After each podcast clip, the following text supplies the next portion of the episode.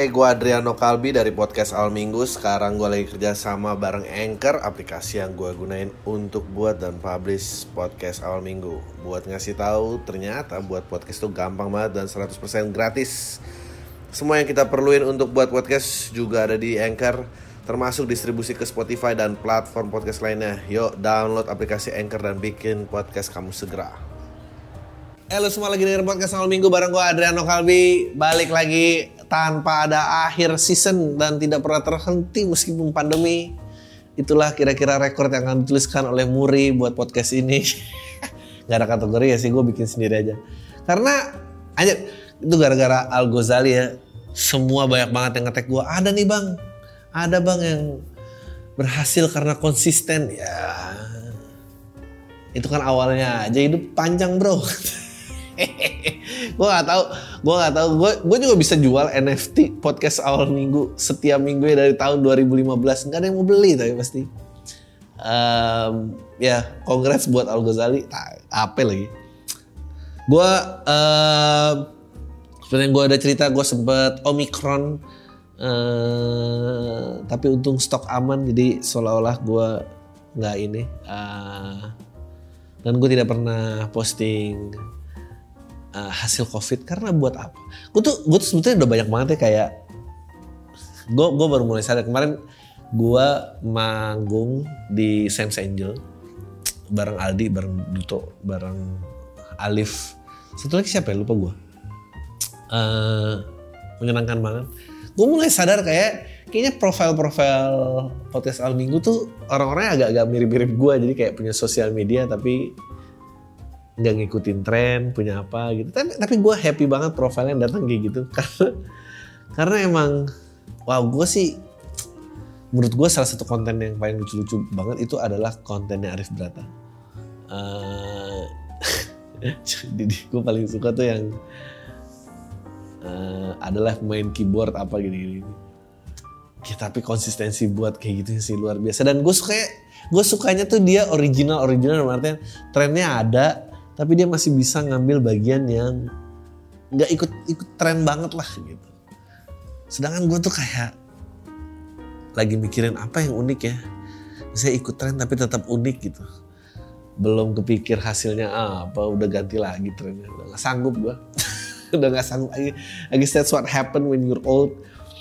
Uh, ya udah gitu. Sekarang cuma ini yang gue punya cuma podcast ini karena di podcast ini gue nggak kelihatan seperti ikutan tren dan belum ada sih komen-komen yang kayak ah Bang Adri podcast juga nih ikutin tren ikutin aja gue yang mulai tren ini uh, ya buat yang nggak tahu ya uh, uh, kalau kata Pak Luhut ya kalau sudah dua kali vaksin dan tidak ada komorbid bolehlah jalan-jalan. Ya, menurut gue salut lah buat Pak Luhut kayak begitu. Emang emang yang bener tuh begitu aja. dan ya kalau udah dua kali vaksin ya semoga kalau emang kena dan harus kena ya udah kena aja karena semoga gejalanya ringan.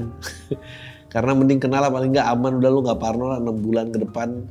Ya ya udah ya bagaimana. Kecuali lu belum vaksin itu mungkin akan ada impact yang lain. Uh, but ya uh, gue belum pernah gue gue tuh juga nggak sam nggak sampai hati gitu kayak posting even buat close friend tentang di infus apa gitu lagi ah. Kayaknya pada kayaknya pada mau tahu banget tuh. Ini aja gue tuh udah menakutkan kemarin. Gue di depan rumah lagi zoom meeting. Depan rumah ah gue di depan aja deh karena sambil ngerokok. Tiba-tiba ada deh bang gue tadi lihat tuh rokok depan rumah besok gue mau mampir mau foto. Yo itu aja gue udah ketakutan. Apalagi setiap langkah saya saya posting ya ada ada orang makin apa tapi apa apa karena gitu ya semakin jarang posting orang makin obses. Tapi kenapa obses kalau udah tahu jarang posting? Atau anyway langsung aja uh, berita pertama. Pria Turki ini positif COVID-19 selama 14 bulan. Gokil sudah 78 kali tes PCR ya dia emang nggak ngikutin ini acuan pemerintah kalau udah 10 hari tidak perlu lagi PCR karena itu aja buang-buang uang aja tapi 14 bulan sih menurut gua rekayasa. Seorang pria Turki Muzaffer ini tuh bahasa Inggrisnya Musafir kayaknya. Musafir Kayasan mengira dia ditakdirkan untuk mati karena dinyatakan positif COVID sebabnya dia menderita leukemia. Oh dia ada leukemia tuh kan. Uh, by the way ya menurut gue juga COVID itu adalah cara paling murah untuk medical check up. Jadi yang tidak pernah punya budget untuk medical check up jaga-jaga kesehatan kena COVID aja. Kalau emang tidak ada komorbid semoga aman. Kalau medical check up kan mahal kan keluar duit lagi tapi kalau kena covid ya gratis jadi kalau 10 hari nggak kenapa-napa cuma demam batuk pilek ya berarti sehat lah jiwa raga. Tidak perlu lagi direfleksi dan tiap sakit nanya kayak apa tuh bagiannya apa tuh? Itu pembicaraan sama tukang refleksi itu pasti dia udah bosan ini lambung pak. Itu kalau itu apa? Kalau ini ini. Sebenarnya kalau dia jawab asal-asalan juga lo udah nggak tahu bedanya sih. 14 bulan virus itu menetap di tubuhnya gokil. Ini orang-orang kantornya masih percaya nggak ya? Ini 14 bulan izin WFH terus. 78 tes dinyatakan positif berturut-turut namun dia masih hidup dan masih berjuang. Ini malah sakit beneran aja. Kayasan 56 tahun uh, memiliki infeksi COVID-19 berkelanjutan terlama yang tercatat di Turki. Semoga dia punya asuransi ya kalau nggak mah gimana nih. Sistem kekebalannya melemah akibat kanker. Wow, Meskipun udah keluar masuk rumah sakit sejak 2020, semangatnya tetap tinggi. Ya ya orang apalagi yang mau diperjuangkan kalau bukan hidup. Pasien virus corona dengan imunosupresi beresiko mengalami infeksi berkepanjangan dengan sindrom pernafasan akut yang parah. Aduh ini masih serem banget. 14 bulan nih berarti dia dari awal covid sampai sekarang dia masih ini mungkin juga di dalam dia ngerasa mungkin di luar udah nggak covid nggak bro tenang aja lu you don't miss a thing yang di luar pun juga tetap masih covid. Menkes bilang PCR tak ada yang 100% sempurna. Perlu tes covid dua kali. Ini anjir ini tuh headline headline ini ya yang menurut gua uh, gagalnya integritas uh, jurnalistik. Uh, maksudnya Menkes ngomong gitu tuh bahwa ya memang nggak mungkin 100% tapi kesalahannya itu sebetulnya single digit tapi bukan nggak pasti kayak jodoh nggak pasti gitu loh beda lebih lebih pasti PCR pasti yakin gue daripada jodoh um, karena baik dari sensitivitas dan ini oke okay. 95 99 persen men 95 99 persen tuh tinggi banget men gue sih kalau judi sih pasti pasang di situ, nggak mungkin kalau dikasih jaminan 95% mah. Uh, iya, yeah. All of this, gue tuh kayak kayaknya tuh sejak web 2.0 aja yang kata gitu ada web 4.0. Uh, apa 3.0 nggak tahu gue. Uh, mereka tuh ngapain sih ngasih poin O padahal nggak pernah ada poin satu, poin dua, poin tiga, nggak ada poin lima, langsung semuanya bulat-bulat angkanya. Um, kita kapan ya kelar dan bosen sama uh, berita yang ditakut-takutin kayak gini gitu. Kayaknya emang itu aja gitu. Jadi biar baca headline terus selesai gitu. Kayak kemarin ini ini menurut gue orang gagal paham tapi banyak yang ngetek gue gara-gara akhirnya ini banyak lah semua orang nge-quote nge gue dia bilang e, korupsi di bawah 50 juta nggak usah ditahan cukup balikin uang aja itu tuh sebetulnya maksud dari artikelnya bukan itu. Maksud dari artikelnya adalah pemberantasan korupsi itu harus top down nggak bisa bottom top. Dia, dia harus dikejar dari yang atas. Kalau lu sibuk nangkepin yang receh uh, lu nggak lu nggak lu nggak akan ketangkep biangnya. Bukan malah dipelintir-pelintir gue tuh paling kesel ya selalu aja ada yang uh, il, yang lebih pinter tapi argumennya on juga gitu. Kayak ini mah namanya uh, menyemangati orang korupsi sampai 49 juta aja iya nggak nggak gitu dong ceritanya karena kalau lu sibuk ngurusin ikan cere gembongnya nggak ketangkep lu kayak misalnya pemalsuan iktp pabriknya dong yang malsuin tuh gimana gitu loh Bukan. Itu sama kayak di Filipina tuh waktu itu eh, masih sih. Du, du, presiden masih Duterte kalau salah. Eh, kalau ketahuan transaksi narkoba langsung ditembak di tempat. Men, itu yang perlu ditangkap adalah produsen narkobanya bukan yang transaksi di jalanan. Itu transaksi di jalan mah. Apaan gitu? Nggak- nggak nggak make sense. Itu cuma menu-menuin penjara dong. Eh, Duterte nggak menuin penjara sih orang tembak mati. Jadi tapi kalau 49 juta ditangkap mah ya ampun. Penuh, penuh, penuh, penuh. Balikin duit aja. Itu itu udah bener itu. Cuma pengemasan artikelnya itu loh yang bikin jadi ya begitulah pokoknya. Wah ini seru nih. Viral dokter kandunganku adalah ayah dari bayiku ya ampun. Begini fakta sebenarnya. Aduh lagi juga lo ngapain sih ngupload-ngupload begini. Ketika istri sedang mengandung, peran suami sangat dibutuhkan untuk mendukung psikologis dan kesehatan sampai hari melahirkan nanti. Namun bagaimana bagaimana jadinya ibu hamil yang selalu pergi sendirian setiap memeriksa kandungan dokter? Ini kalau kalau ujungnya ternyata suaminya adalah dokter kandungannya sendiri, gua gue bejek-bejek nih. Ini, ini adalah contoh misleading. Kisah bumi yang selalu pergi sendiri periksa kandungan ini viral setelah dibagikan oleh akun TikTok at dokter Aku Maria Marina. Dalam video tersebut tampak si bumi daftar kandungan dengan ditemani anak pertama sang anak terlihat berbeda di depan pintu praktek dokter ketika masuk ruangan dokter sang anak mendekat ke dokter kandungan ternyata terungkap dokter kandungan tersebut adalah suami dari ibu hamil. Ya ini tuh berita apa anjing? ini berita penyesatan aja anjir. Ya ini kebetulan bapaknya ya dokter aja. Eh, video kemudian memperlihatkan momen wanita hamil tersebut merasa lega dan nyaman karena yang memeriksa kandungan adalah suami sendiri dan suami dalam video itu hanya memeriksa kandungan saya tanpa memberikan penjelasan. Ayo bu silakan dokter. Oke dok, alhamdulillah aman nanti aku jelasin di rumah ya. Terus ngapain ngantri? Judulnya dokterku adalah ayah dari bayi kan ku kandung. Video kisah suami ini pasti ada yang viral dan komentarin kayak ampun astaga perselingkuhan apa gitu. Video kisah suamiku adalah dokter kandunganku itu dari tonton 3,2 juta views dan viral. Warga net ada ikut ketawa dan memberikan komentar lucu pada video. Ini orang-orang antre pada batin ya. Kasihan ya bu, cek kandungannya nggak ditemenin suaminya. Cuma anaknya doang yang masih kecil. Eh padahal. Kalau ngejelasinnya di rumah mau beda lagi kan bunda. Yang mesti jadi berita tuh adalah kalau emang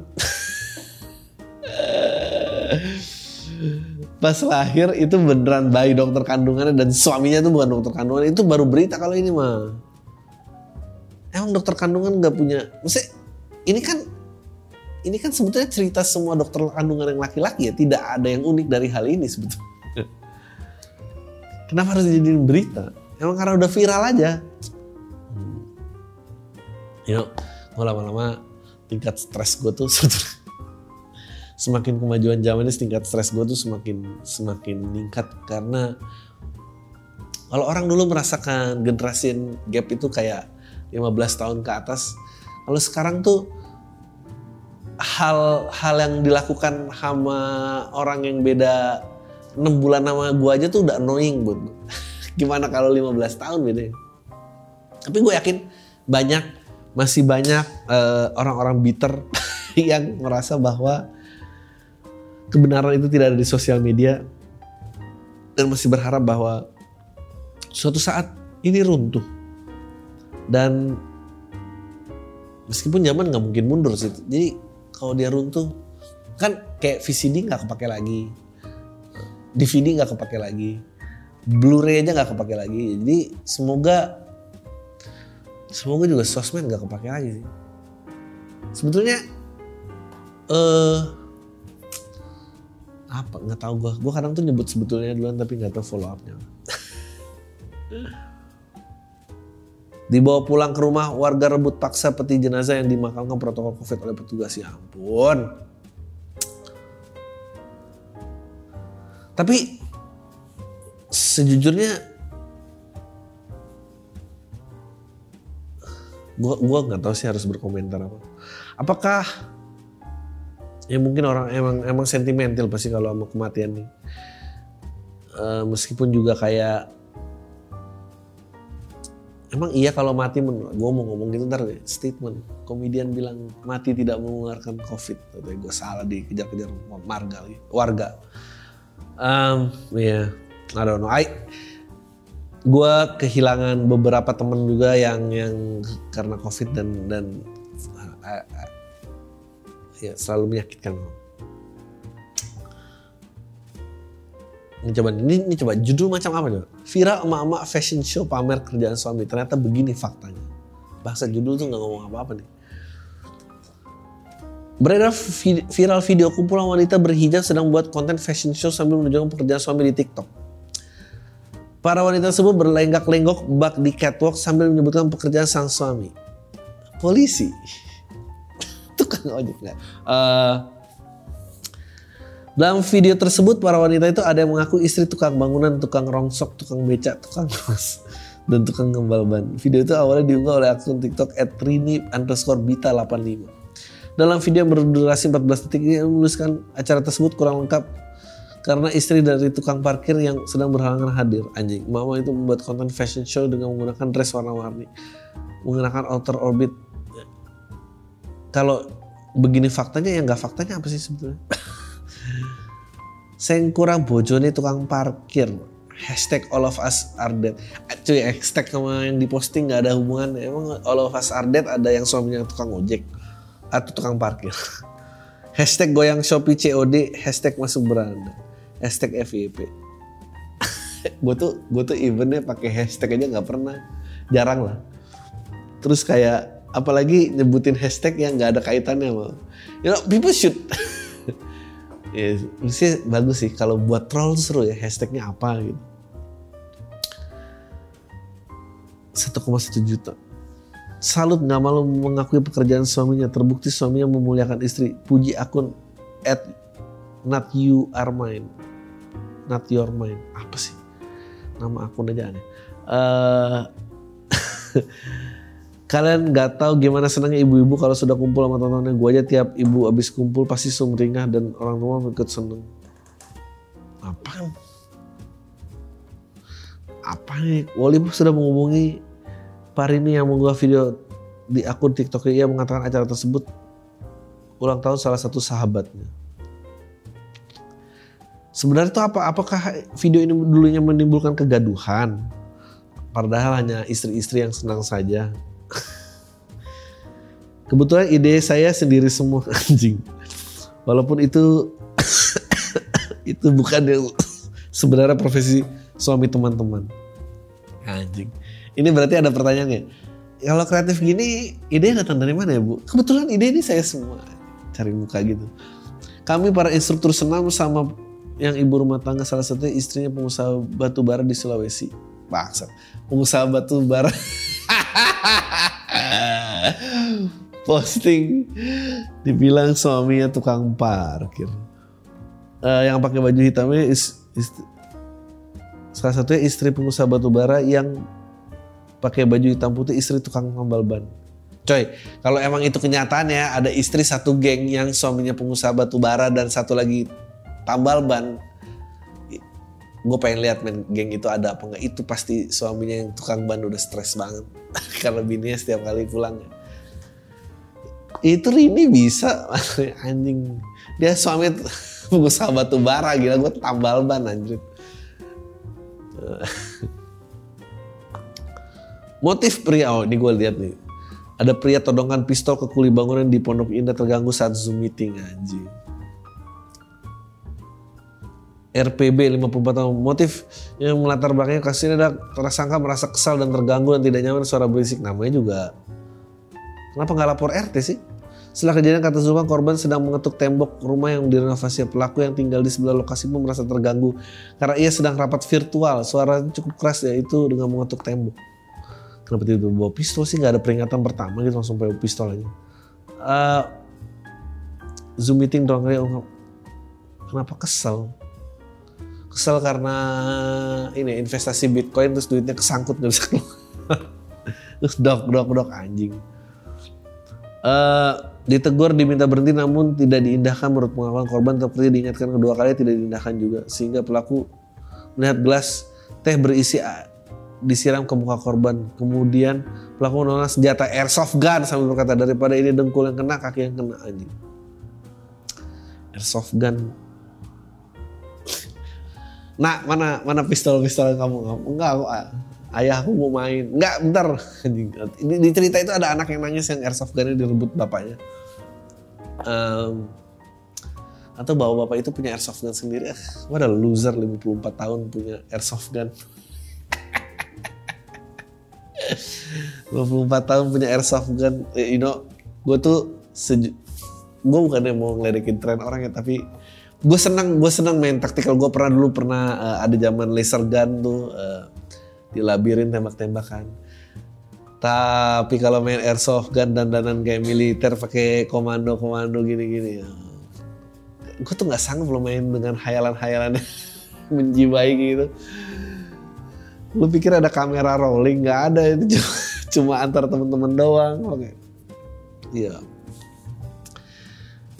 any any any hobi yang kelihatannya kayak obsesi tapi tidak terwujud tuh menurut gue patetik nggak aduh, aduh. Kenapa sih obsesi jadi militer? Kenapa? Dulu mau jadi tentara nggak dikasih sama orang tuanya. Terus jadinya suruh kuliah akuntansi padahal obsesi padahal kalau jadi tentara juga lu nggak mungkin bagian itu sih. Gue ya gue yakin. Nah emang paling enak nyalain orang tua terus buat semua cita-cita yang tidak pernah terkabul padahal emang. Lu aja banyak alasan. Uh, empat negara milik kebijakan rokok terunik bisa dapat libur tambahan bahaya yang ditimbulkan dari merokok sangat besar bahkan bisa berakibat kematian karena itu karena itu tak sedikit negara yang memperlakukan aturan terkait rokok demi mengurangi jumlah perokok di negaranya. Bukan hanya memberikan hukuman namun cara-cara unik diterapkan oh oleh berbagai pihak agar orang meninggalkan kebiasaan merokok. Berikut ini adalah kebijakan merokok paling unik di dunia. Ya tapi emang merokok tuh jijik sih sebetulnya. Gue struggling begitu. Like kita butuh like di tahun 50-an, 60-an 70-an bahkan sampai masih sampai sekarang tapi udah nggak sebanyak dulu. Merokok tuh sebuah ikon keren di media gitu. Dan sekarang lo hampir nggak boleh ada adegan merokok. Bahkan eh, banyak footage-footage sejarah yang rokoknya pun dihilangin um, Hey, gue Adriano Kalbi dari podcast Al Minggu. Sekarang gue lagi kerja sama bareng Anchor, aplikasi yang gue gunain untuk buat dan publish podcast Al Minggu. Buat ngasih tahu, ternyata buat podcast itu gampang banget dan 100% gratis. Semua yang kita perluin untuk buat podcast juga ada di Anchor, termasuk distribusi ke Spotify dan platform podcast lainnya. Yuk, download aplikasi Anchor dan bikin podcast kamu segera. It's kita aduh gue menunggu momen itu terjadi buat sosial media. Di mana ntar orang-orang kalau lagi makan terus dia mau main sosmed itu disediain pojokan masing-masing yang orang-orang kecanduan semua sosmed di situ yang lainnya nungguin di restoran gitu. Kayak disingkirin kayak orang rokok aja pelan-pelan. Yang adiksi yang nggak bisa lepas garung-garung gitu. Udah nggak Instagram 5 jam nih harus minggir dulu um. Sebuah perusahaan yang beroperasi di Tokyo memperlakukan aturan unik di mana mereka akan memberikan liburan ekstra kepada karyawan yang tidak merokok. Oh, pinter juga. Saat jam kerja jika ada karyawan yang merokok, mereka beristirahat selama 15 menit. Karena perusahaan akan memberikan libur tambahan selama 6 hari dalam setahun. Gokil. Ide tersebut sebab muncul sebab banyak karyawan yang tidak merokok mengeluh bekerja lebih banyak daripada mereka yang tidak merokok. Oh bener juga ya. Karena yang ngerokok pasti kayak sebat lu, sebat lu. Sedangkan yang tidak merokok, anjing gue sebatnya apa coba? Wow, aturan itu diberlakukan perusahaan untuk mendukung kebijakan pemerintah Jepang dalam mengatasi jumlah perokok di negara mereka. Tapi semua yang bisa memberikan peraturan ini adalah bukan negara-negara yang produsen rokok. Finlandia dilarang merokok di balkon rumah. Hah? Apalagi orang tersebut mendapat protes dari tetangga. Anjir, gokil. Kalau gak di balkon di mana tapi? WC. Produk sejenis permen dan coklat mirip untuk oh anjing. Dikasih rokok permen penanggulangannya. Mereka menggunakan produk sejenis permen dan cok coklat mirip seperti rokok untuk mengatasi permasalahan pengenalan rokok sejak dini anjing. toko permen lucu banget.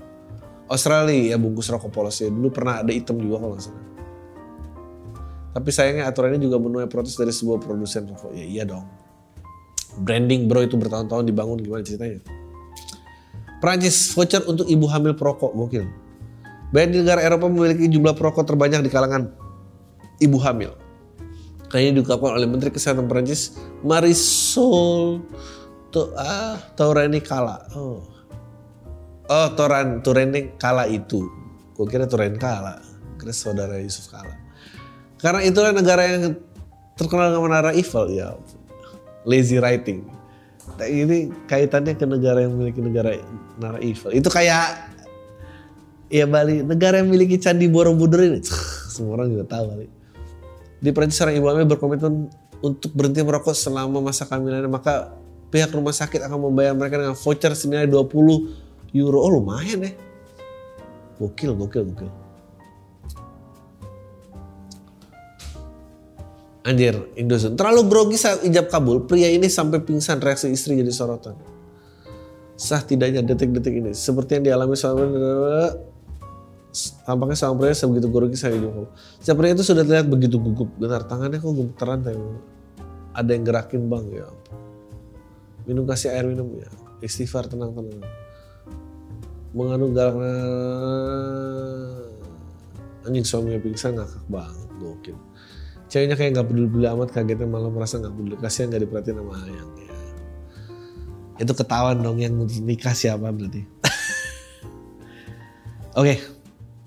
kita lanjut aja ayo kita lanjut ke pertanyaan-pertanyaan oke okay. gagal dikenalin ke ibunya gara-gara pakai rip jeans halo bang Adri kenalin sebut aja nama gue nggak apa-apa. Gue pendengar PAM dari tahun 2021 bulan Mei kemarin bang. Di sini gue pengen share pengalaman gue. Jadi ceritanya pas saat itu di tahun 2021 bang, gue masih jadi HRD salah satu perusahaan swasta di kota Semarang. Nah, gue pegang banyak proyek di situ bang. Salah satunya adalah provider yang kemarin merge. Singkat cerita pas Desember 2020 ada salah satu karyawan cewek provider tersebut ngechat gue nanya-nanya soal kerjaan ya udah gue jawab aja seprofesional mungkin karena itu soal kerjaan nah gue tahu karyawan ini under gue akhirnya gue save nomornya tanpa gue tahu dia juga nge-save nomor gue balik. FYI dia kerja di gerai di kota Tegal bang. Nah tahunya pas Januari awal dia buat status WA dan muncul di story gue. Eh ternyata nomor gue di save juga. Di situ lah naluri gue muncul bang sebagai laki-laki. Gue cek nih profil anjing cakep banget. Orangnya bang ya udah terus gue chat dia aja basa-basi gitu luar kerjaan. Anjing ini bukan cerita dari momen dia mau dikenalin ke ibunya cerita dari save nomor. Sehingga cerita gara-gara itu kita makin deket dan makin deket bang. Oh, pokoknya sering kabar-kabaran tiap teleponan sama sering nanya kabar how's your day. Pokoknya seneng banget bang pas itu padahal belum pernah ketemu sama saya. Akhirnya pas Februari 2021 ada long weekend bang. Gua mutusin buat ke Tegal buat ketemu sama dia. Gue berangkat naik kereta bang dari Semarang bareng temen gue dan di rumahnya Tegal di hari Jumat dan nanti di stasiun dijemput sama dia. Akhirnya pas udah sampai di stasiun ketemu tuh bang dan anjay di luar ekspektasi gua bang. Dia cakep parah anjir. Bahkan lebih cakep dari yang di foto bang. Nah karena tiga hari itu gua nginep di rumah temen gua bang. Jujur gue cuma bawa satu celana panjang satu doang. Dan itu rib jeans biar keren aja tay. Ketegal keren pakai apa ya? Pakai rib jeans. Um, Terus pas Sabtu gue pergi tuh bang ngedate sama dia. Emang kita berdua nyambung banget sampai sekarang kita perginya bang skip di hari minggu ya gue nge mall. Dan itu hari terakhir gue di kota Tegal. Nah pas dia cerita sama gue kalau sebenarnya gue tuh mau, mau dikenal sama ibunya tapi nggak pas hari Sabtu itu kok pakai rib jeans dia nggak nggak sopan. Lah gue di situ kaget lah anjir. Kenapa nggak bilang dari kemarin-kemarin misalnya bilang gue pakai celana temen gue dulu bang. Terus itu gue sempat maksa buat balik ke rumah ibunya gue ganti celana. Buat ibunya dia bilang kalau ibunya lagi pergi justru dan baru balik lagi rumah malam padahal kereta gue sore bang Tegal Alhasil ya udah gagal ketemu ibunya bang. Habis jadi itu gue kalau mau, mau pergi mending pakai jeans biasa aja bang. Udah daripada resiko mantap. Nah singkat cerita dari ketemuan itu meskipun kita berdua udah sama-sama confess dan sama-sama suka dan ternyata nggak berjalan lancar bang ya bubar pas di bulan April. Padahal gue udah cinta banget sama dia. Kenapa bubar ya? Soalnya dia yang buat gue move on dari sebelumnya tapi ya begitulah begitulah kenapa? Terus baru aja bulan kemarin gue dapet kabar kalau tahun ini mau nikah di situ. Anjir gue ngerasa sakit. Ya gimana bang? Emang bukan jodohnya sih bang. Ya ampun. Mestinya lu tulis judul lu kalau mau menarik adalah jodoh direbut orang gara-gara pakai rib jeans. Gitu. Baru tuh seru. Yang lain kali judulnya lebih menarik. 27 tahun masih bergantung sama orang tua. Loser. Uh, gue laki-laki bekerja di bidang kreatif salah satu perusahaan besar di Jakarta. Gue di sini ngerantau gaji gue cukup loh buat cicilan rumahnya 6 sampai 9 juta. Gue anak kandung dari ibu tapi anak bungsu dari bokap. Hah? oh gue dari bokap gue yang udah punya enam anak dari istri pertama. Enam! Satu anak dari istri kedua cerai tujuh anak bapak lo. Dan gue anak kedelapan dari ibu istri ketiga. Gokil gokil gokil gokil. Bokap punya usaha ngerintis bisnisnya dari zaman gue bayi. Ya iya dong dari zaman lo bayi. Karena dari lo bayi dia udah punya tanggungan banyak. Bokap tinggal serumah sama gue dan nyokap. Pas awal usaha susah minta ampun sampai diteriakin penagih utang di rumah. Sedangkan abang-abang gua di sana nggak tahu apa cuma terima uang aja berjalan waktu usaha bokap gua naik drastis sampai sekarang. Abang gua sekarang di sana yang handle kerjaannya value-nya mungkin udah bisa puluhan miliar. Eh, bapak lu anaknya tujuh ketemu ibu lu gimana coba? Tapi aku nih Duda udah punya anak. Berapa anaknya? Coba tebak. Dua. Dikitan apa kebanyakan? Dikitan. Lima? Masih dikit. Enam. Masih salah. Masih salah. Anjing. Gokil sih. Itu Jadi udah ketahuan tujuh tapi kalau aku punya anak delapan. Jadi gimana nggak bikin usaha sampai dikejar-kejar penagih utang anjir. Uh, gue yang anak bungsu dari kuliah ngerantau sampai Jakarta udah nyaman kerja di sini. Dibanding kerja di tempat bokap yang mana perusahaan keluarga culture-nya ya tau lah bang gimana lagi sama abang-abang kandung yang beda ibu kelihatan gak respect sama gue dan nyokap. Tetap disuruh berhenti buat kerja di Jakarta ikut bokap dari bokap tipikal orang tua yang kaku banget. Kaku tapi kawinnya sering gitu gimana? Sering ketemu cewek-cewek. Aku suka sih sama cowok-cowok yang kaku gitu. Uh, gak bisa basa-basi dan kasar umurnya 70 tahunan. Hah Lu umur berapa sih? Dia 70 tahun. Oh berarti dia 50 tahun masih. 27 tahun. 27 tahun, 70 dikurang 27 itu 43. Dia punya anak terakhir 43. 43? Anaknya 8. 43 dikurang 43 dikurang 8 kak, itu aja 35. Itu kalau tiap tahun ya anggaplah selisih 2 tahun deh. 43 kurang 16 anjing belajar matematik. Oh, udah 27 tuh ya. Gokil. Gue salut. yang anaknya enam sih. Aduh. Uh, udah mana tadi gue? Umur 70-an orangnya susah dikasih tahu. Ya iya dong, susah dikasih tahu. Susah, Bro.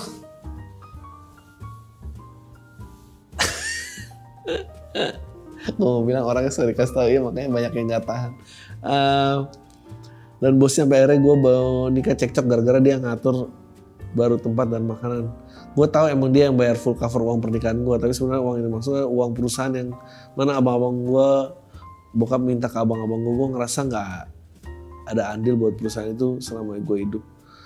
Nggak berhak juga buat dapet uang itu dan mobil yang gue pakai sekarang sebenarnya mobil abang gue yang dibeli sama bokap gue ke abang gue ya itu urusan bapak lu sih pas gue nikah pressure gini amat oportunisme oh ya gue masih sering minta uang bulanan.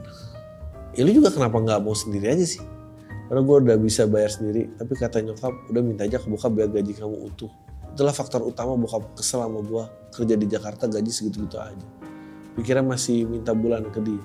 Sebenarnya gue mau kerja di perusahaan tapi udah pikir-pikir bokap kalau tapi kalau dipikir kalau bokap udah meninggal gue bakal ditendang kayak sama abang nggak Nggak, nggak, nggak. Menurut gue, menurut gue, lu jangan dengerin nyokap lu. Menurut gue, nyokap lu tuh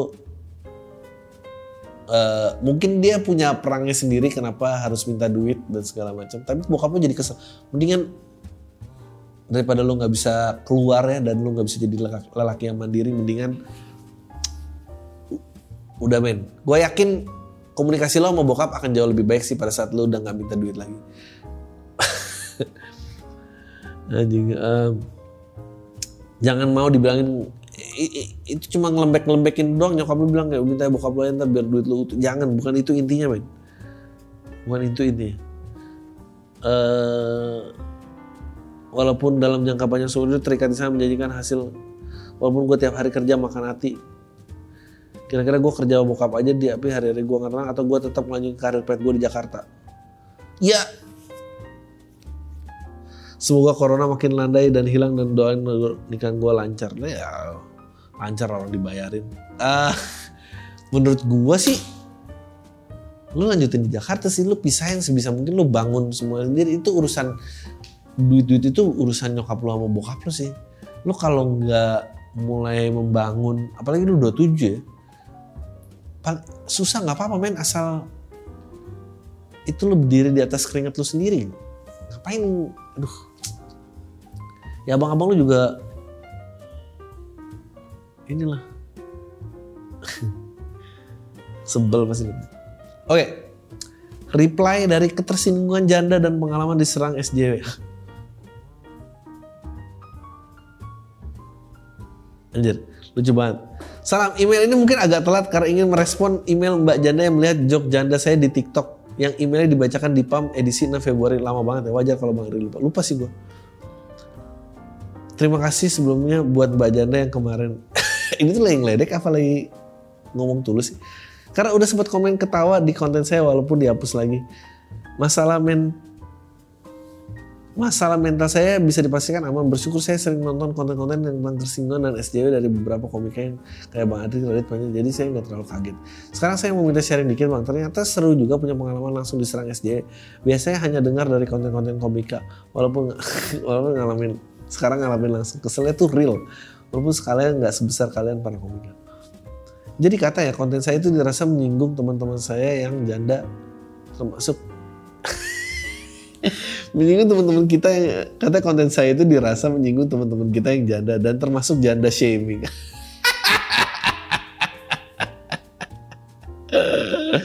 wow jenis shaming apalagi nih pikir saya padahal jok ini lahir dari bercanda saya teman-teman saya yang janda juga satu-satu aja. Terus dari konten saya itu ada salah satu dari mereka yang mengirimkan konten saya ke akun Instagram kayaknya nggak usah disebutin.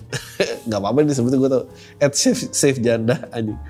Hal ini lebih populer dengan istilah ngadu. Karena kalau saya lihat SJW itu gitu ya komentarnya pasti ada aja yang nge-mention beberapa teman bahkan ada yang mention lembaga-lembaga resmi. At save janda bukan lembaga resmi dong lembaga resmi macam apa itu Eh, padahal nggak digubris juga emang capernya. Nah ini dari sini awal kerusuhan terjadi konten saya di re-upload dengan caption yang menurut saya pribadi agak berlebihan dan berhasil menggiring opini yang yang ngeliatnya khususnya follower.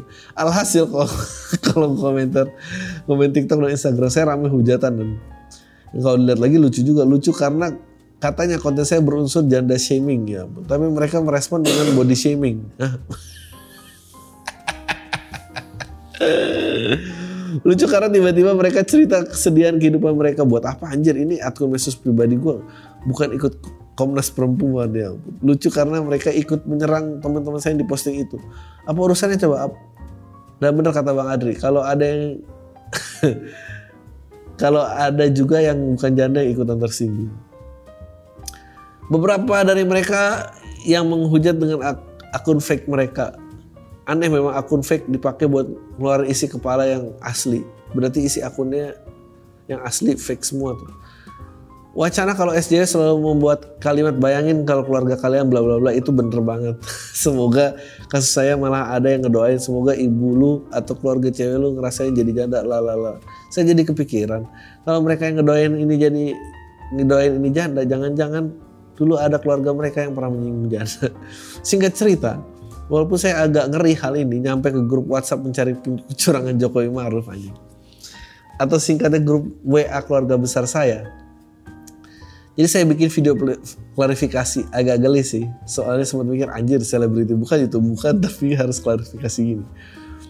Makin malas karena harus klarifikasi ke akun Instagram yang sebenarnya nggak wah banget juga. Setelah saya coba kepoin akunnya, untuk sebuah akun Instagram yang notabene ingin mengedukasi orang tentang stigma janda, mohon maaf nih, kayaknya kurang berhasil deh. Soalnya konten edukatifnya sepi-sepi aja tuh. Emang edukasi apa yang perlu dilakukan agar tidak menghidupi jangan pernah sebut janda juga uh, bagian konten orang baru rame sebelumnya sebelum saya komika Mongo juga pernah kena sentil akun ini rame-rame. Kalau saya baca komentar-komentarnya bikin lupa kalau ini tuh akun edukasi. Saya berasa lagi di akun lambe tua tapi emang dasar netizen setelah video klarifikasi saya upload yang ngoceh-ngoceh mah ada aja. Ada aja yang masih nyeramahin lah. Ada juga yang lanjut curhat perinya hidup mereka. Ada yang bilang muka saya kurang ikhlas lah. Tahu gitu nggak usah latihan depan kaca dan, dan sesuai prediksi akhirnya notifikasi dari orang-orang pembela opini mereka sendiri perlahan mulai sepi dalam hitungan hari. Fun fact, ternyata salah satu stakeholder dari organisasi ini dan gerakan ini atau apalah nggak jelas adalah salah satu komika senior di Indonesia yang menurut saya kurang lucu juga. Apa sih nih? Ya ampun.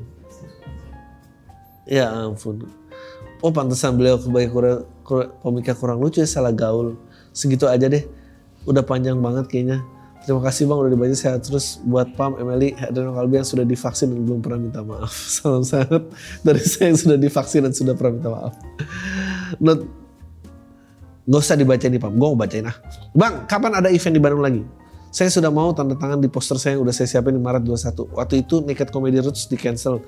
Jadi belum ada kesempatan lagi. Makasih bang. Uh, eh, gue akan ke Bandung kayaknya 8 Maret bareng uh, Kesel aja bareng Happy Broken Family. Itu sebetulnya ya rencana itu ceritanya mau featuring podcast awal minggu aja. Tapi karena Viko nya keciduk saya juga mewakili dua podcast.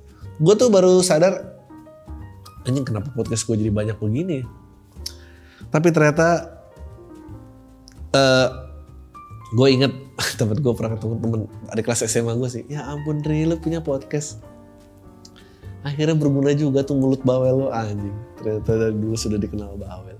Um, ya yeah, I guess L uh, buat gue sih hidup lagi beruntung banget ya gue bisa hidup kayak gini. Itu doang sih yang gue uh, cinta ditolak mama bertindak. Ya apalagi sih nih Bang gue mau cerita kalau ini mau sebutin nama tolong sebut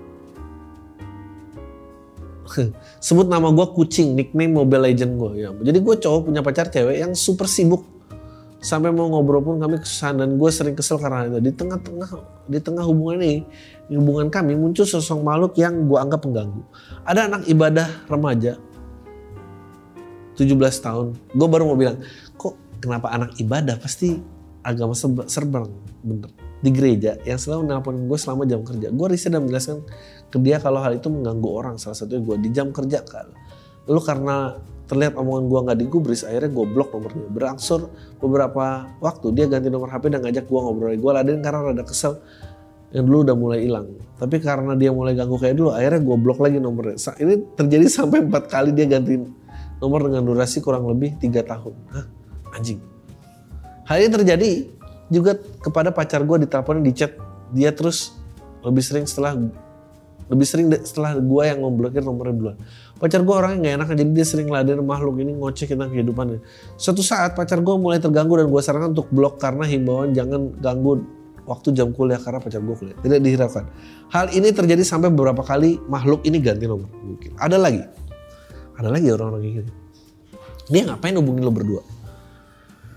Suatu saat kami lagi ngumpul di rumah seseorang bersama makhluk ini dan gue ngeliat dia dia liatnya foto profil pacar gue nggak langsung gue tegur. Minggu selesai ibadah di gereja gue tanya ngapain lu ngeliatin foto pacar gue dia diem. Lalu beberapa kali gue tanyain lagi dia nggak balas sama sekali. Seminggu kemudian di hari sabtu gue ketemu dan gue tanya lagi ngapain lu ngeliatin foto pacar gue dia jawab bahwa dia nggak ngeliatin. Lalu gue bilang kalau lu sampai ngapa-ngapain pacar gue gue pasti akan maju nggak peduli lu siapa Pokoknya gue takut pacar gue diapa-apain karena gelagat dia mencurigakan. Plus dia sebenarnya bilang ke gue muka gue Nah, plus dia pernah bilang di depan gue muka gue sebenarnya sebenarnya cewek yang sebenarnya cewek yang kayak su, suka kayak cici. Nah, bangsat. Hah? Suka kayak cici gimana? Muka lo kayak perempuan apa sih? Kemarin mamanya makhluk ini ngechat gue dan pacar gue menanyakan kenapa kami diblokir nomor HP anak-anak kami menjelaskan gangguan kami terima. Dia nggak terima anaknya diblokir. Dia anggap pacar gue kepedean, merasa diliatin dan menganggap gue mengekang pacar gue. Pacar gue menjelaskan bahwa dia juga merasa risih melihat tingkah laku makhluk ini. Tapi mamanya makhluk ini ngomong kalian ini belum suami istri, harusnya cemburu nggak sampai begini. Melarang anak saya buat negor dan ngechat kamu pacar. Gue menjelaskan kalau memblokirnya keputusan masing-masing. Bangsat ini orang tua apaan? Kebaca banget kalau anaknya naksir pacar gue tapi nggak mampu ngapa-ngapain lalu diminta bantu sama mamanya. Hah? Emaknya? Ini aneh juga ya. Dia sampai ngomong ini ke istri gembala. Di, soal masalah dia nggak, gue nggak takut karena kami dan pacar gue sepaham. Makhluk ini ganggu banget minggu nanti sebenarnya kami akan dipertemukan. Nggak tahu gimana ke depannya nanti gue update bang. Setelah gue dan pacar gue ada beberapa nomor anak gereja lain memblokir nomor dia karena ganggu. Tapi kok di permasalahan ini pacar gue doang maksud kebaca banget dikira gue goblok makasih bang. Sehat-sehat ya gue suka dengerin pop sambil kerja. Anjing aneh banget. Eh lu email lagi dong lanjutannya gimana setelah setelah dipertemukan?